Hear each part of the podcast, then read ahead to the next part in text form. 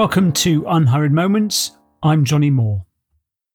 These are stories of when our sense of time shifts and we get a new insight, opportunity, or get a change of direction. Today we're going to hear from actress Jade Nanton. She shares how she came to make a fairly radical change of career.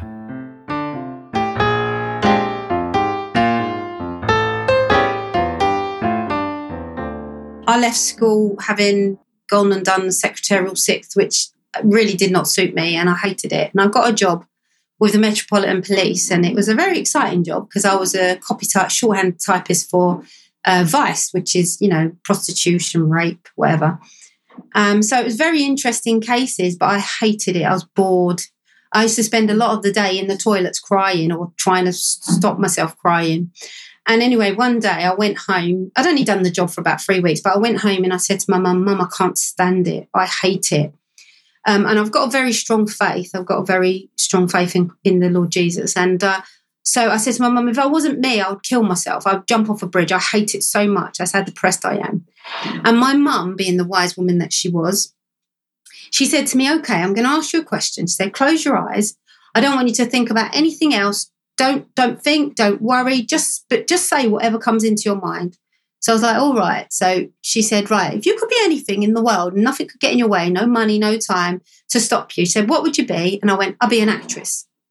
And I opened my eyes and I was like, wow, where did that come from? Because I wasn't one of those kids that was like, you know, show business is in my face, none of that stuff. I wasn't, I'd not, you know, been in plays or, but when I was little, I remember I was always writing silly stories and and I used to pretend to be this American girl called um Mary Ellen, and I used to come and, and I'd suddenly decide to speak like that, you know, and I would do it for hours and my siblings would get really annoyed with me and go to me, just can you just stop it?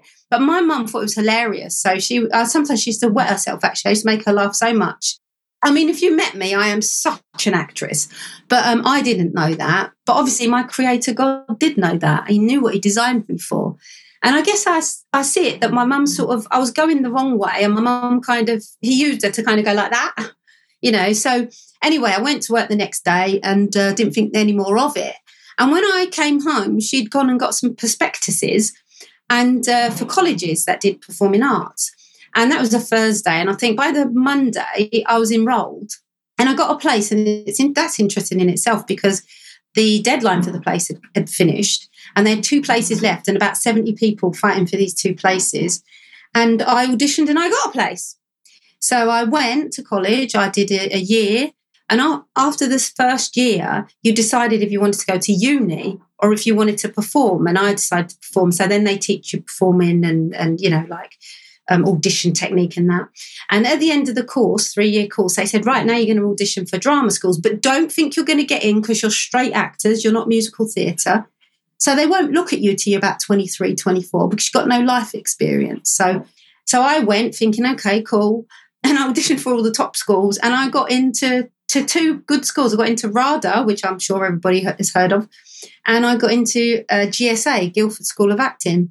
And I decided that RADA, you know, I, I spoke to God because that's what I do. And I felt like he was saying to me, no, RADA's not the place for you.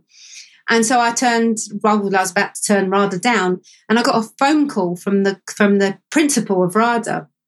And he was such a lovely man. He said to me, I heard you've got another offer. And I said, yeah, this is odd, the call. And he went, are you okay making the decision? And I said, well, no, actually, I wouldn't mind some help because everybody's telling me I'm insane and I should go to RADA.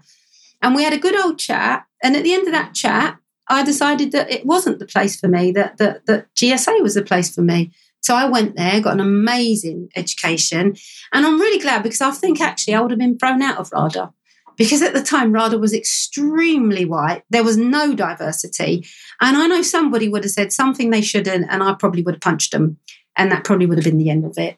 But at Guildford, it was much more diverse and they were very, there was a lot of discipline there because at Guildford you have to do all the disciplines. So they made me do ballet, even though I was like, I ain't doing ballet. They said, yes, you are.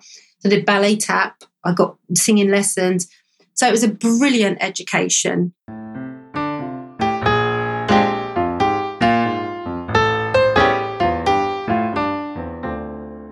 Jade's story reminds me that often in life, things may seem fixed and we may feel stuck.